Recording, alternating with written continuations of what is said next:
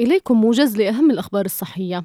أخصائية التغذية وعضو جمعية أخصائي التغذية العلاجية الأردنية نور الجعبري تنصح الطلاب بالابتعاد عن تناول الوجبات السريعة لأنها تحتوي على الدهون المتحولة ومستويات عالية من الكوليسترول حيث أثبتت الدراسات أنها تؤدي إلى تراجع نتائج الطلاب في الامتحانات لأنها تؤثر على قوة الإدراك والتركيز.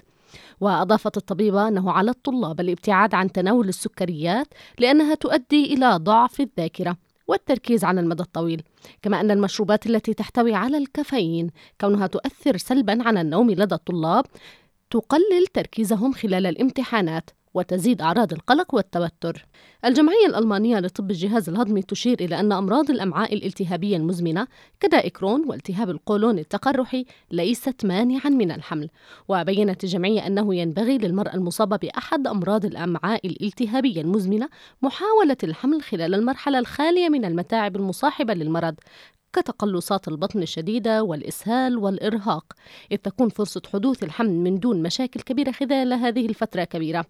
وبينت الجمعية أنه يمكن للمرأة الحامل الاستمرار في تناول الكثير من الأدوية المعالجة للمرض ولكن ليس كلها لذا يتعين عليها استشارة الطبيب.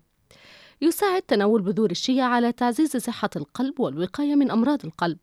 يساعد تناول بذور الشيا على تعزيز صحة القلب والوقاية من داء السكري من النوع الثاني وذلك لاحتوائها على الألياف وأحماض أوميغا 3 لدورها في تقليل مقاومة الأنسولين وضبط مستويات السكر في الدم وهو ما يساعد على الوقاية من أمراض القلب والأوعية الدموية.